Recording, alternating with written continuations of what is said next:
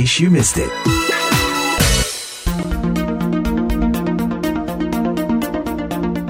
VOA This Morning, saya Karlina Amkas. In case you missed it, setelah menjadi pengamat dalam KTT G7, Presiden Joko Widodo menjalankan misi perdamaian ke Ukraina dan Rusia. Pengamat menilai apa yang dilakukan Jokowi adalah memastikan KTT G20 bisa terwujud dan dihadiri lengkap anggotanya sehingga tidak menjadi G19 atau malah G7+. Namun, kebijakan politik luar negeri yang bebas aktif dan amanat Undang-Undang Dasar mendorong Indonesia menjadi honest broker atau peace builder. Lebih lanjut, simak penuturan Haryadi Wirawan, dosen pada Departemen Hubungan Internasional FISIP Universitas Indonesia, dan Dr. Syafwan Khoiruzat, peneliti tamu hubungan internasional di American University dalam In Case You Missed It berikut apa yang melatar belakangi Presiden Jokowi mau melakukan misi yang katanya adalah misi perdamaian ke Rusia dan Ukraina. Saya ke Pak Haryadi dulu. Itu terjadi memang sangat unfortunate ya karena Indonesia kebetulan akan menjadi ketua G20 di Bali. Dan tiba-tiba terjadilah kasus itu. Statements dari pemerintah-pemerintah khususnya Barat dengan konfliknya mereka beramai-ramai untuk mencoba tidak bisa hadir atau tidak mau hadir di dalam G20. Dan itu akan menurunkan semacam derajat kepentingan dari pertemuan itu sendiri karena negara-negara besar yang mencoba tidak hadir itu untuk hadir itu adalah negara-negara kunci sebetulnya. Dan Indonesia merasa bahwa ketidakhadiran semua negara barat itu akan memperkecil peran kita mempersulit juga gerakan-gerakan yang akan dilakukan oleh G20 dalam upaya memperbaiki ekonomi internasional. Dan itulah yang menyebabkan adanya keinginan dari Presiden Jokowi untuk mencoba ya sedikit melakukan terobosan dengan melakukan pembicaraan-pembicaraan dengan para pemimpin khususnya yang sedang bertikai yaitu Rusia. Ukraine adalah walaupun bukan bagian G20 tapi tetap merupakan suatu faktor yang penting yang harus diselesaikan juga oleh Indonesia. Itu yang menjadi alasan mengapa uh, Presiden Jokowi akan bersusah dan menembus resiko yang besar untuk berkunjung ke dua negara tersebut, terutama ke Ukraine, ya, di mana kondisinya masih sangat uh, volatile.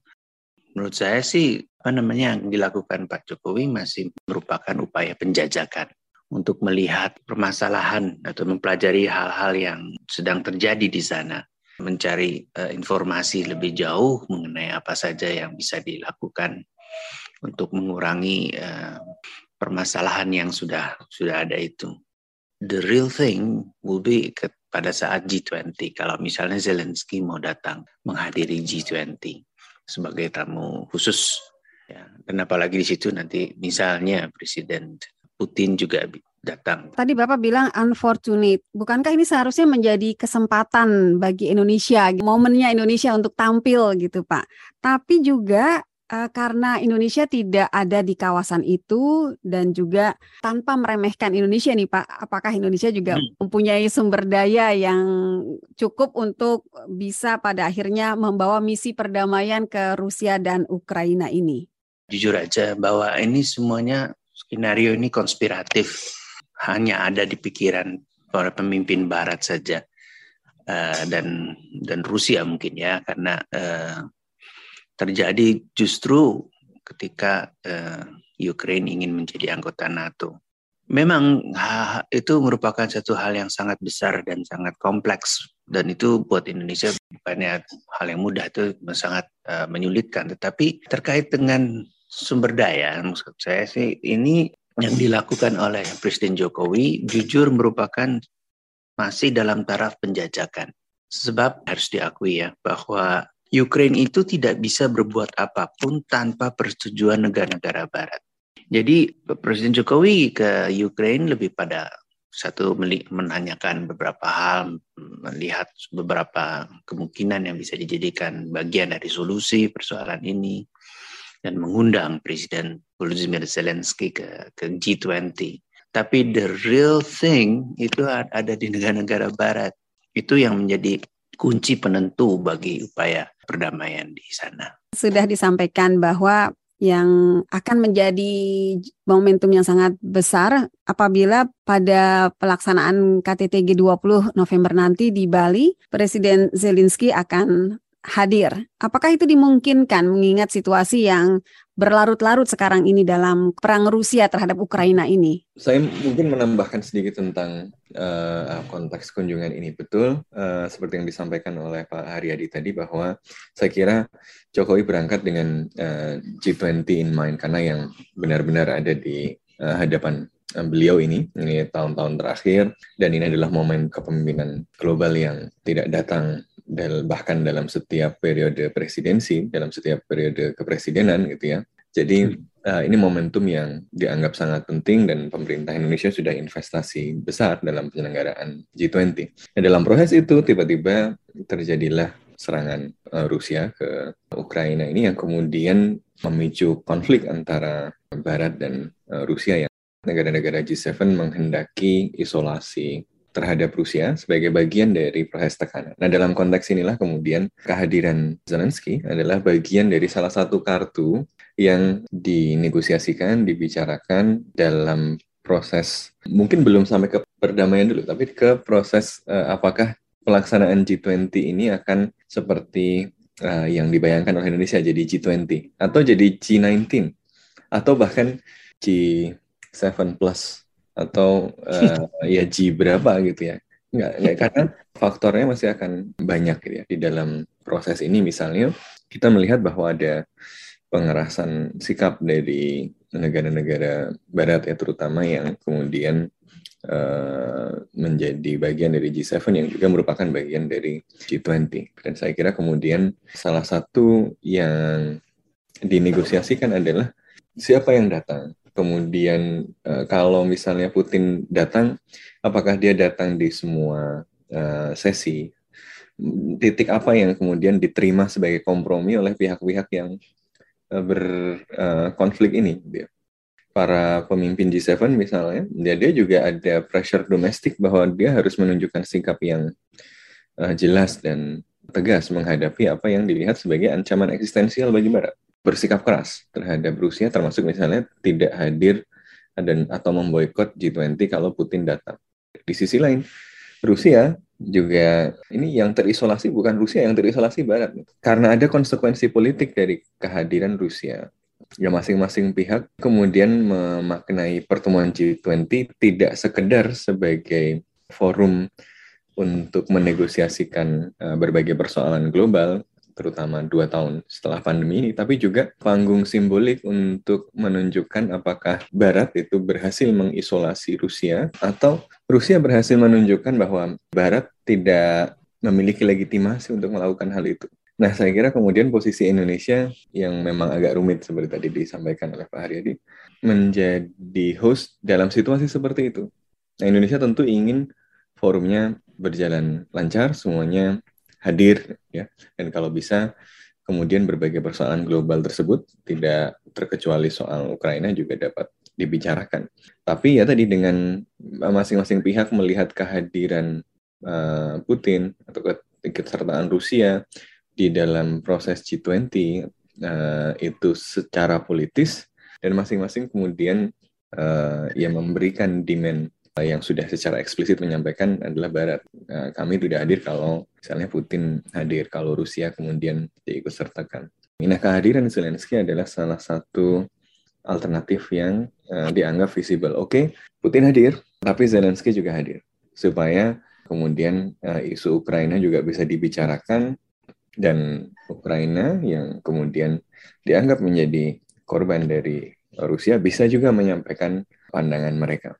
Nah ini yang kemudian juga belum tentu uh, Rusia kemudian menerima solusi ini misalnya atau Barat juga belum tentu menerima oke okay, uh, eh, Zelensky hadir tapi Putin juga hadir. Nah, ini semua masih penjajakan belum selesai sampai nanti menjelang pelaksanaan. Sekarang Jokowi sudah dalam misi nih ke sana. Jadi apa dong yang sebaiknya dilakukan Pak Jokowi dalam misi perjalanannya atau lawatannya ke Rusia dan Ukraina ini? Ya, saya kira yang ditawarkan adalah uh, Putin dapat hadir karena kalau tanpa kehadiran pimpinan puncak di dalam forum G20 tentu ya tidak jadi full G20 kan tadi jadi G19 minus gitu. Iya. Yeah. Uh, tapi mungkin ya tadi dengan dengan balasan gitu. Oke, okay, uh, Putin boleh hadir ya, tapi saya datangkan juga Zelensky gitu.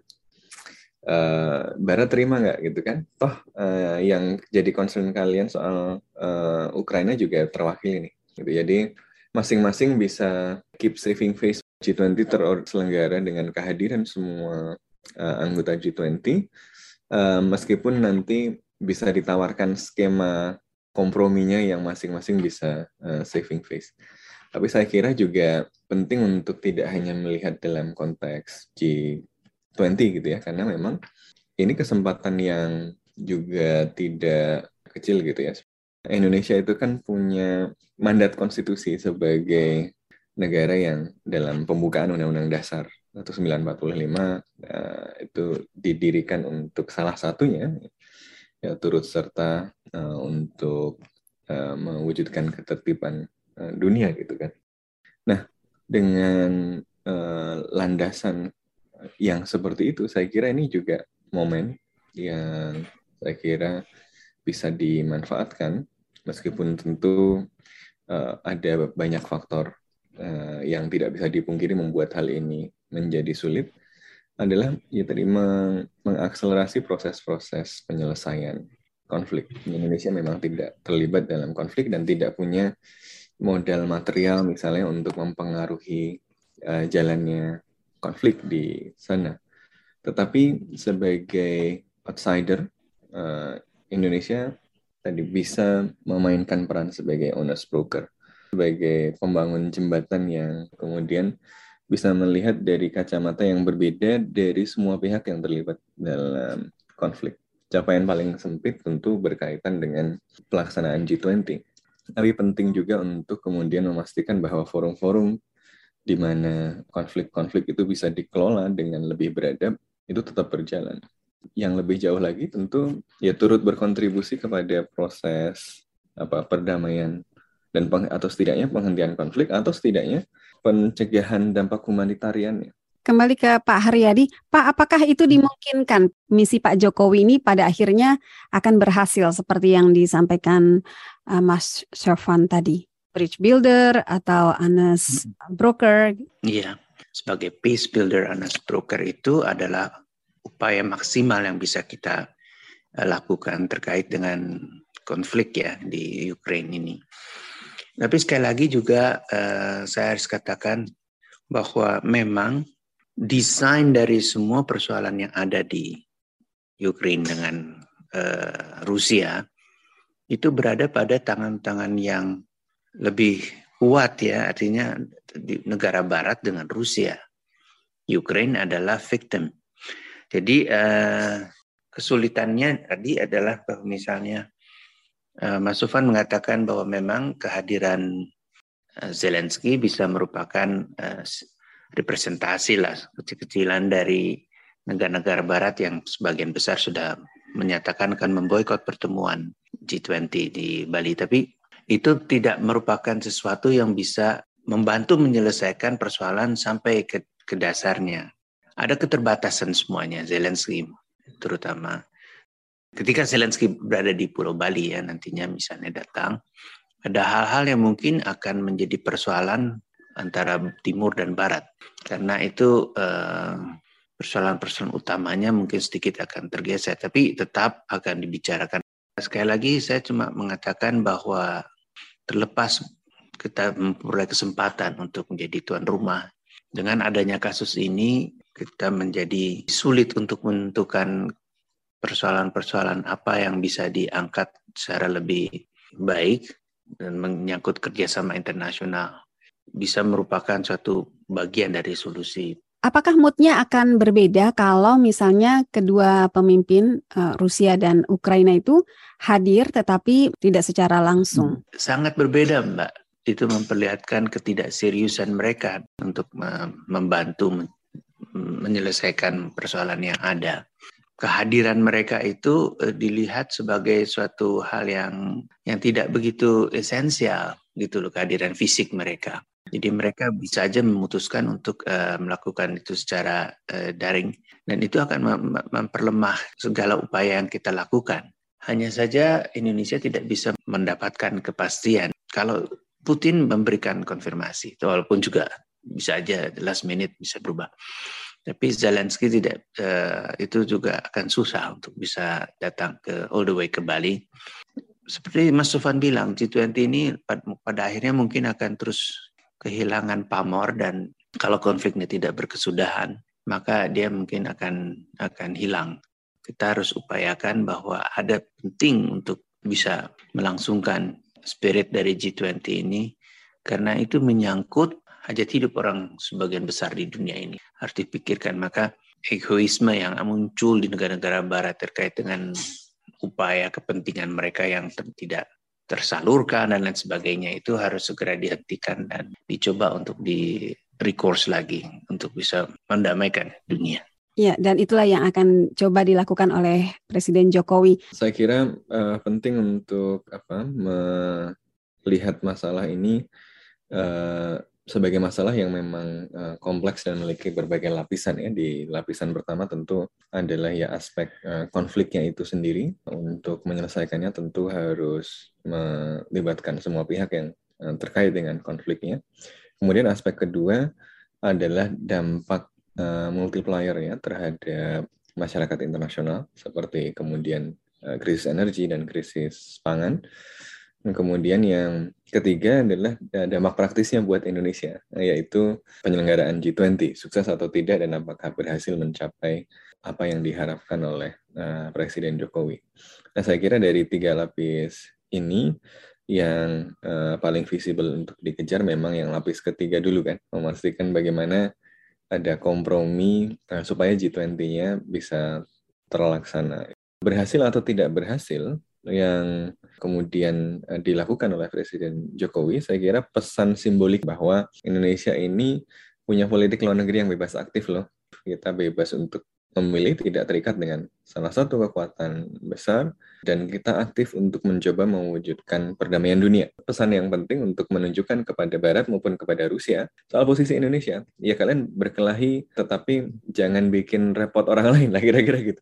Ada tempatnya lah untuk uh, mengekspresikan konflik itu tapi jangan di forum yang kita kenal ya misalnya. Itu kan salah satu dampak simbolik yang diharapkan dari pesan bahwa Eh, soal Zelensky datang atau enggak, Putin mau begini atau begitu atau enggak, tapi kepergian Jokowi ini sendiri memberikan pesan simbolik tentang eh kita ini bebas dan aktif gitu ya, dan tolong uh, pahami itu. Nah kemudian yang kedua saya kira ya tadi Indonesia bisa kemudian mencoba mewujudkan semangat bebas aktif itu dengan lebih konkret. Misalnya kalau nggak bisa menyelesaikan akar konfliknya, setidaknya merepresentasikan kepentingan masyarakat internasional, terutama negara-negara berkembang, bahwa yang berkelahi kalian gitu ya, tetapi yang terdampak kita semua loh.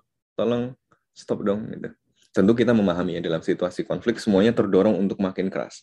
Semuanya melihat ini sebagai konflik hidup mati yang susah untuk kompromi. Ya, kadang-kadang dalam situasi seperti itu kekuatan eksternal yang nggak terlibat konfliknya ini bisa membantu memungkinkan atau setidaknya memberikan pretext untuk masing-masing pihak yang sulit untuk step back. Kalau ini berjalan semakin panjang, semuanya akan rugi gitu ya. Uh, Ukraina, Rusia maupun Barat tuh nggak ada yang menang. Ini menang jadi arang kalah jadi abu. Gitu ya. Iya, Dr. Haryadi Wirawan, Dr. Syofwan Khairuza, terima kasih atas kesediaannya untuk berbincang dengan VOA Washington. The Voice of America.